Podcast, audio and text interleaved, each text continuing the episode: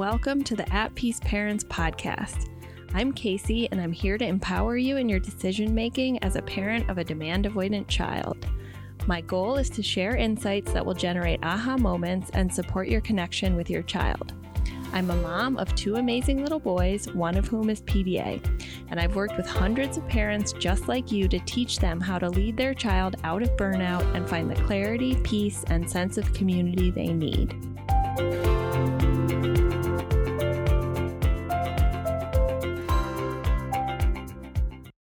Is my child traumatized or are they pathologically demand avoidant? Or both? This is a great question it's one I had myself five years ago, although I had never heard of pathological demand avoidance. And today I'm going to provide you a free training on this question.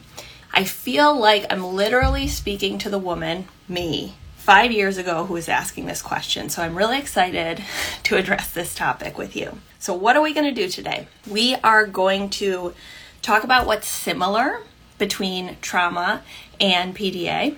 We're going to talk about what's different.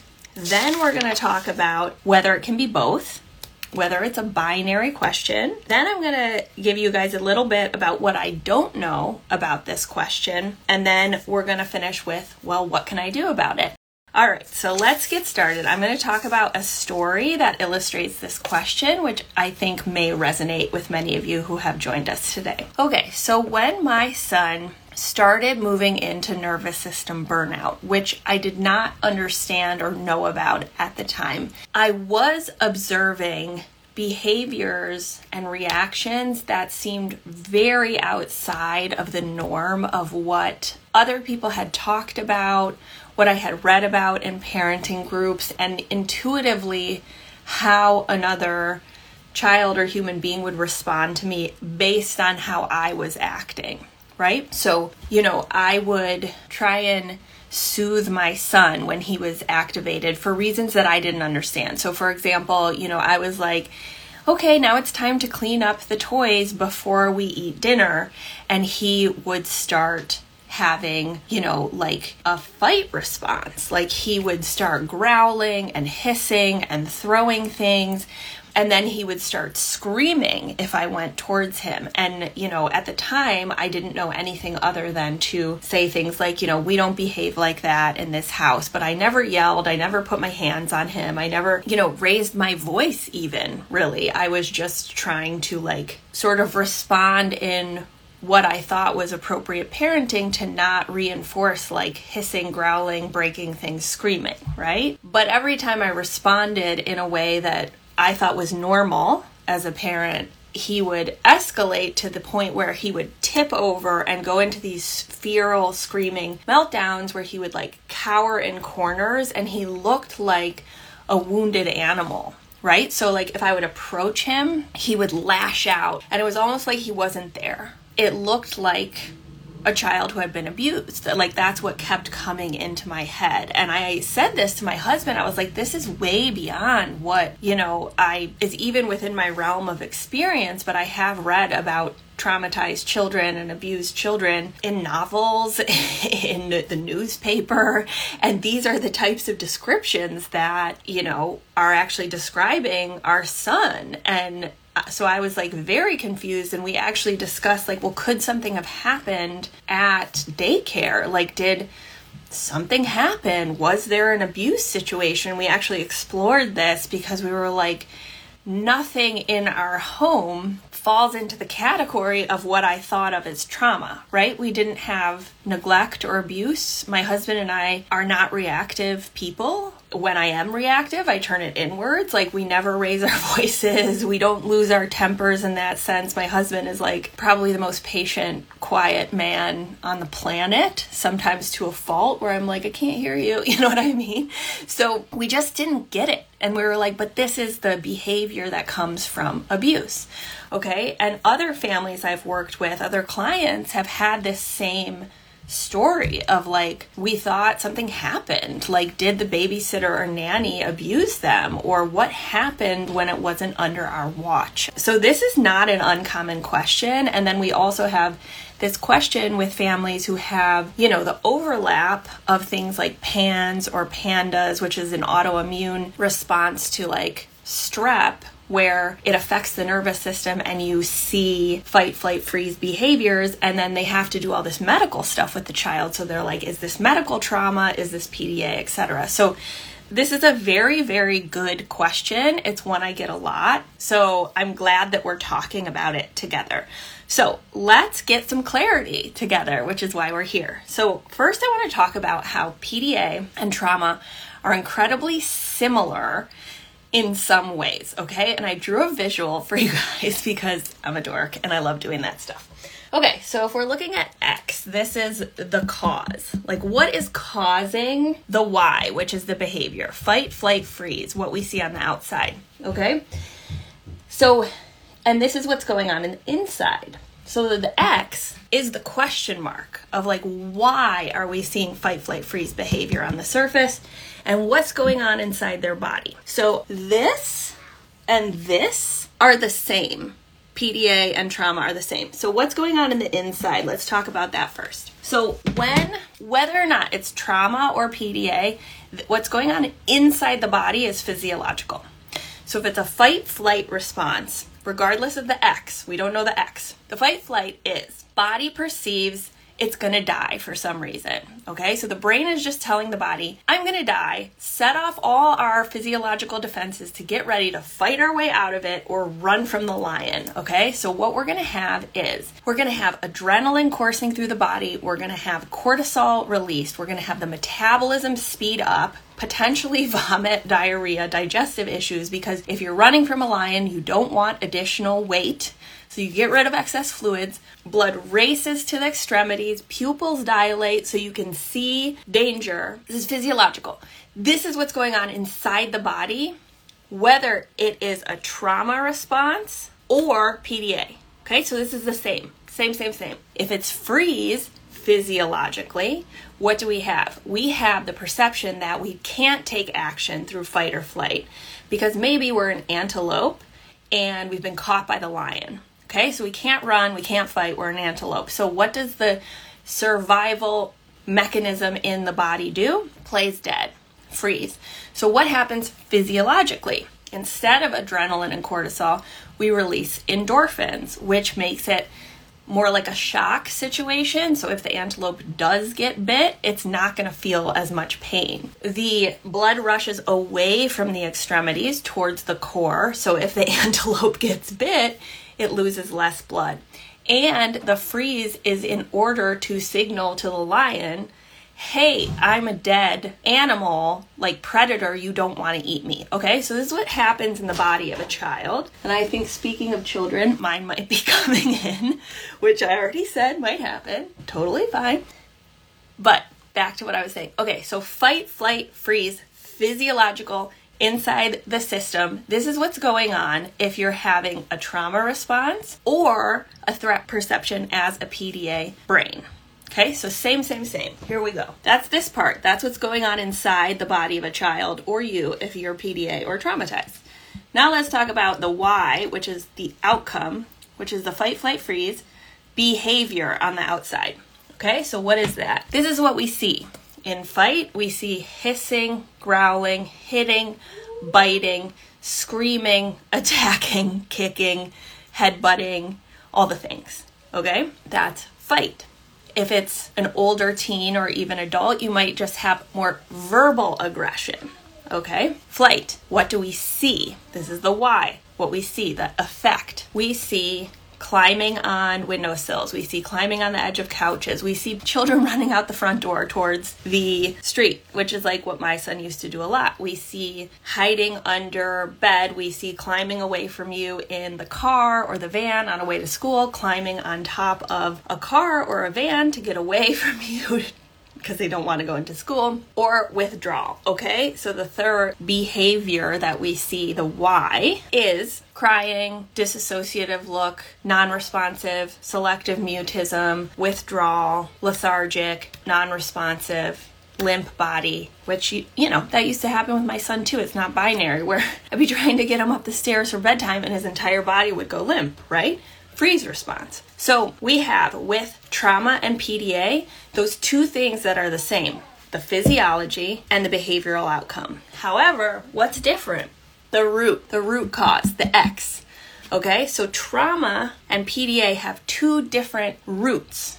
And this is important to understand because there, even though there's a lot of overlap, and we're going to talk about that, there are two different root causes and deep whys that set off that physiological mechanism and then result in the behaviors that you're seeing.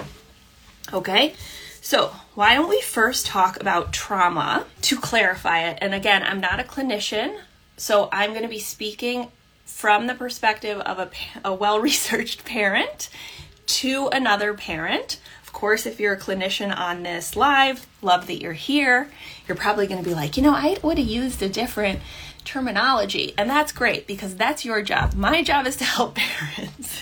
so, I like to talk about things in the simplest way possible so it gets you guys clarity. But it is based on the literature on trauma and polyvagal theory because that is something I leverage to help parents in the work that I do. Okay, so let's talk about trauma. Trauma has a before and after. Okay, it is an event or sequence of events that causes the perception of a couple things. It's a repeated activation of the nervous system. There's the perception in the brain that it is an inescapable situation and there is an ascribed meaning to it. And whether or not something encodes as trauma depends on the landscape of the brain. Okay, how vulnerable is the brain? And this has a lot to do with a lot of different things. It has to do with the neurotype and neurology of the individual. It has to do with how healthy the individual is, how resourced they are in terms of the context of like, do they have enough to eat? Do they have a family present, etc. Okay? There are different things that can happen that can cause trauma and there are certain things that might cause trauma for one child and not another depending on the landscape. But generally we can think of things like neglect, abuse, accidents, natural disasters, those are the things that we generally think of as a traumatic experience, okay? There are also more subtle forms of traumatic experiences that have to do more with the landscape of the brain, like, for example, a neurodivergent brain who experiences threat every time a child is, you know, in a sensory environment that is really loud and they perceive that they cannot escape. They don't understand why it's happening. Their body is setting off these physiological responses, and that can be over time traumatic. Whereas the landscape of a neurotypical brain might be annoyed by those loud sounds, but it's not going to encode as trauma. Okay? So, the thing that is important about this is that the before and after, what happens in the before to cause the trauma, has meaning ascribed to it, the sense of inescapability, and there are evocative cues that stem from the traumatic incident or incidents. What do I mean by evocative cues? What I mean is sensory based experiences like smells, sounds, sights, repeated visuals that evoke a previous trauma and therefore set off this causal pathway. Sets off the physiology in the moment, even if it's not traumatic in that moment, and cause this, right? So let me give you guys an anecdote from a book I read, and I'll drop the citation after I finish the live. Um, it's called What Happened to You, and it's written by Dr. Perry and actually Oprah. It's Conversations About Trauma. I recommend it. But the anecdote is about a child in foster care who was living in a boys' home and going to classes with the other boys and was actually like quite a good student, very involved in the classroom, never had any, any behavioral issues. But when he had a new teacher, I think it was like fourth grade, anytime the teacher would speak to him, come near him, ask him questions, respond to his work, he would start swearing, throwing things, having this big fight reaction. And it was unclear what was happening, right? So, like, let's just look on the surface. That behavior sounds a lot like some PDA kids, right? Because it's fight behavior, what we see on the outside. But this particular anecdote was about trauma. So, what was happening as they explored with this clinical psychologist who specializes in trauma and was having meetings with the father who had been abusive to the boy, and it's why he was in foster care? The clinical psychologist realized that the deodorant that the father was wearing was the exact same deodorant and therefore smell of this lovely male teacher. So the boy was having this subconscious evocative cue of the sensory experience that told his brain, hey, you're back where you were when you were with your father in an inescapable situation being neglected and abused. So, of course, he's going to have a trauma response. The solution change the deodorant because it changes the evocative cue. If this child had been PDA, evocative cues signaling or harking, harkening back to a moment of trauma would not exist. It would have been the question itself and the fact that the teacher was putting himself over or above in stature or authority that was activating that threat response. Okay, so two very different X's or root causes. So, with PDA, there isn't necessarily a before and an after, although it might feel like that from the perspective of a parent because it might feel like all of a sudden your child became PDA or your teen became PDA. What this is, is not a before and after in the sense of like something happened, but rather it is a reflection of the fact that they are born with the neurotype and their brain perceives threat, setting off that physiological response and the behaviors, but not necessarily always the behaviors, especially if it's internalized. It might just be staying here in the beginning when they're younger, just here. You're not getting to here, okay? So over time, that builds towards a threshold. And when they tip past that threshold of tolerance for nervous system activation, that's when we start to see the constant fight, flight, freeze reactions, no matter the stimuli, and impacting basic needs access. Okay, so that is often interpreted as like my child regressed and became autistic. They just became PDA or something happened. But really, it's about the accumulation over time and then how we respond to it, which is often behavioral and so it keeps activating them. Okay, so PDA is a survival drive for autonomy or equality that is wired into how the brain works. Okay, so every time the limbic system, which is the same part of the brain that perceives threat if it's like a natural disaster or a car crash, this part perceives the same level of danger based on the perception, subconscious perception of do I perceive that this person, place, or thing is above me and an authority and trying to make me do things that I don't want to do? It's not conscious. Or do I not have freedom and choice? So think about it.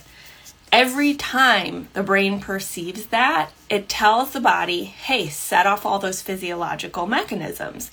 And eventually you're going to start to see the why, which is the behaviors, right? So, of course, these children often also have trauma. Why? Because this mechanism is going on all the time, but what we see as parents on the outside is misbehavior and avoidance. So, what do we do? We enlist traditional parenting, traditional therapy, traditional education to extinguish the behavior. How do we do that? We put ourselves above them, double down on the rules, make it more strict, and we precipitate the exact same mechanism of the physiological response over and over and over until they reach their threshold of tolerance or hit burnout. So imagine that over and over and over again as the child. They don't understand why it's happening and so, of course, their brain is going to perceive it's inescapable and ascribe meaning to the fact that, like, their body is going off with the survival response and they can't stop it. Okay, which is why in the paradigm shift program and in coaching, we work so hard in a whole module on like developing healthy self concept and understanding and awareness of what's going on for the child so that it's not perceived as inescapable. And the meaning ascribed isn't like, I'm a bad person, I'm going to continually always be in this situation and I have no idea why, and people are responding to me like I'm a behavioral problem. So, yes, of course it can be both. And let me talk to you about my examples with my son where it's both. Meaning, yes, it can be both trauma and PDA. Okay? So, for example, when I was caregiving for both kids by myself during the pandemic without any caregiving support or any support because, like, we literally didn't leave the house or have anyone else come in for months and months and months, we had just moved to Michigan. My husband was working crazy hours. It was just me. Okay? So, one of the things, you might have heard this story before, but one of the, th- one of the, flashpoints in our family before I fully understood PDA was closed doors. Okay, that would be incredibly activating for my PDA son. So anytime even if we had like my husband was on caregiving after he finished his workday and I was trying to like write my journal in the bedroom and just have a moment my son would try and break down the door and like physically be next to me and like climb all over me and sometimes equalize against me. And I didn't understand this, but all I wanted was like some space to myself. So I would try and keep the door shut, and my husband would try and like distract him and keep him out. And additionally, I had a baby at the time and like early toddler. And so I'd be trying to put him down for naps during the day and have a moment to like transition him into the crib. But my PDA son would come in and he would like play with the baby and try and get in and out of the crib and start taking the books off the shelf and all the things. And so I would try and shut the door and he would actually try and break it down. He would sit on his back and bang with his knees and scream because of this closed door. And I did not understand this mechanism of like he's perceiving a loss of autonomy because he can't go to the other side of the door and he is perceiving a loss of the safe nervous system. I didn't get this at the time. So I kept trying to close the door. Is closing a door the same thing as a hurricane where your house gets blown away? Of course not. But in his brain, it was perceived as traumatic, okay? Because it was inescapable. He ascribed meaning of like, my body's not safe. And it happened over and over and over again. So to remedy it, when I finally understood, we had to experiment with not having closed doors, which meant a lot more like long co regulation periods, not as great naps, etc., etc. But for a long time afterwards, the closed door itself as a visual cue was an evocative cue of that trauma. The same thing is true for school, right? Where school itself like they're not getting abused they're not getting neglected in the sense the traditional sense of the word. There there's not like a fire at the school. But over and over and over again their amygdala in the limbic system is perceiving and in the body danger danger danger danger. And then naturally because we don't understand it at first we keep encouraging them to go to school right? And everyone else around us is telling them telling us they have to get used to it. Just drop them off. They'll get used to it. Like if you just leave, you know, you guys have all heard it. I've heard it too. And so what happens without intending? It causes trauma because there's a sense of inescapability, there's an ascribed meaning to it, and it's setting off the physiological response in the body. So then we have the evocative cues of the traumatic school experience on top of PDA.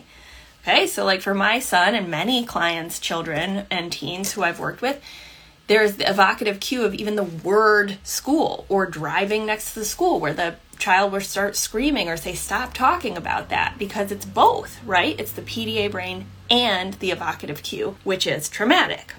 Okay, I really want to clarify though, because I know what you're thinking. Does this mean I traumatize my child? And how could you say that, Casey? Because I literally, I'm just going to say how I would have felt five years ago if I heard that statement. I am the best mom ever. I, I play with my kids a hundred times more than anyone else. I'm always paying attention to my kid. I do everything I possibly can. I watch other families and they're just hanging out with their kids and they're on their cell phones at the parks. And like, I put in so much more effort than anyone else. So, how could you possibly say I'm traumatizing my kid? They have everything they could possibly need. So that's a natural response and I respect it. What I want to say is like, of course you're an amazing parent. And I know you've worked harder than any other parent in your peer group and I know you've been judged along the way. However, our children often have trauma not because of you, but because of our societal conditioning around therapy, education, and parenting. Okay? So there's three things I see that cause children with PDA or PDA children to activate to the point where they hit nervous system burnout, which is essentially complex trauma. Okay? School, behavioral therapy or ABA, or behaviorally based parenting that you double down on, which is what I did.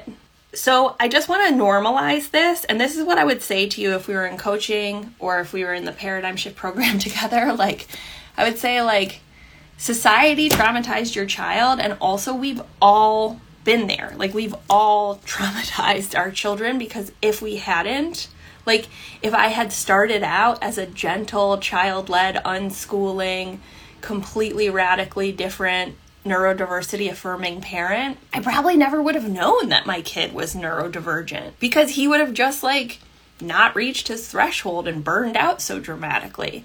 And so I kind of view it as like it's the cosmic kick in the ass that we need to like radically shift things. And so we really just want to be compassionate and take away the blame that we have for ourselves because this is the story. This is the story and the journey of parents. Like if you don't get to this point, you're probably not here and you're probably not ready to take action to like dramatically unlearn all of the conditioning and face all of the judgment that you will face if you're going to go in a really different direction. Okay? Here's what I don't know.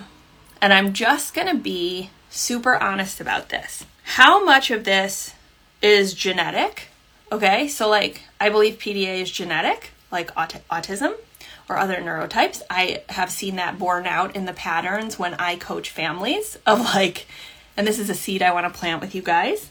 I would say about one tenth of the families in the paradigm shift program, one or more parents through the course of the program realizes that they're potentially PDA themselves, or that one of their and then another 10 or more percent that one of their parents was undiagnosed PDA and that's why they might have some childhood trauma or fawning, perfectionism, um, people pleasing tendencies, or codependent, high functioning codependent, or that their partner is PDA potentially. Okay? So this is genetic. I'm sure of it, right? It's not just like a advocacy or philosophical thing. It's like I see the data in the work that I've been doing over the last years of like, of course, this is genetic. How could you possibly have these patterns randomly based on the incidence of the population of autism and neurodiversity? It's it's a non-random pattern. Okay?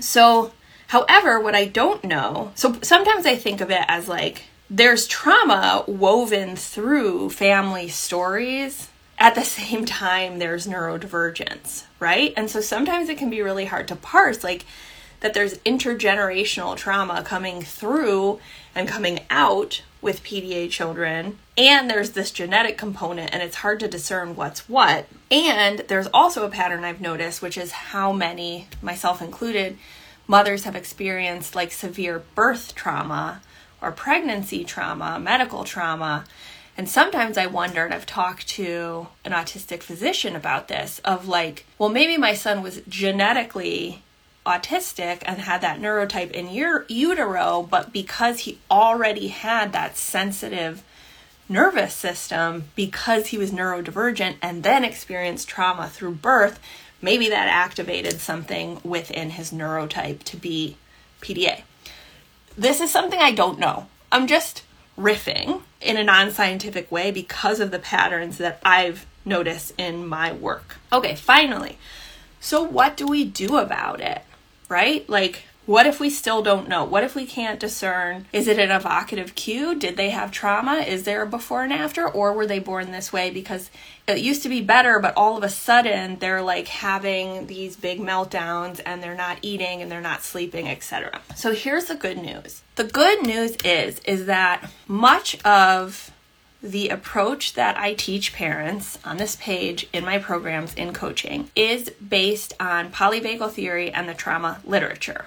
Okay, so let's talk about some parallels. For example, there's a concept of the threshold of tolerance that I use in PDA, which is just like every human has a threshold of tolerance for how much they can be activated in their nervous system before they tip over into like PTSD or burnout. That's just human. Our kids have potentially a lower threshold of tolerance, but this threshold of tolerance is taken from the concept of a window of tolerance in the trauma literature, which means we want to develop a window so that even though our child still has this neurotype, still activates when they perceive a loss of autonomy or equality, if their cumulative stress is below the threshold, when they do activate, they're not going to tip over into feral meltdown and not being able to toilet, okay? But what does that require? Accommodating the root cause, okay, to get them below the threshold. So the next concept, which if you want to dive into it, like the whole brain child is a great book to dive into because it talks about the thinking brain and the survival brain, which I just call frontal lobe and limbic system, okay? what we can actually do when we're in these different parts of the brain.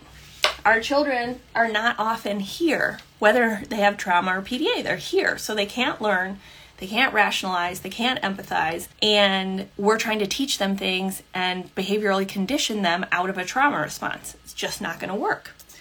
That's based on the literature, okay? It's not philosophical parenting here, it's brain science. So, much of what I do is trauma informed, meaning some of the accommodations like undivided attention, co regulation, child led play, sensory based tools, like all of those overlap quite a bit, lowering demands overlap quite a bit with trauma informed approaches. However, there are other accommodations that we learn in the paradigm shift program or progress with PDA that actually are specific to the root cause of PDA. Like, for example, take autonomy, right? We have to provide our child, our children, more autonomy than feels natural, right? For a traumatized child, they might actually need a little bit more strict, transparent, and static boundaries in order to feel safe after tra- trauma versus a PDA child who with a different root cause where that will activate them more Additionally, something like declarative language. This is not to say declarative language couldn't be great for a traumatized child, but like specifically for a PDA child, when you ask them a direct question, it activates the amygdala and says, hey, you're in danger. Why? Because it's perceived as a loss of autonomy and equality because you chose to ask them a question, they didn't consent to it, and they weren't expecting it. The same might not be true for a traumatized child. That would not be an evocative cue necessarily for them.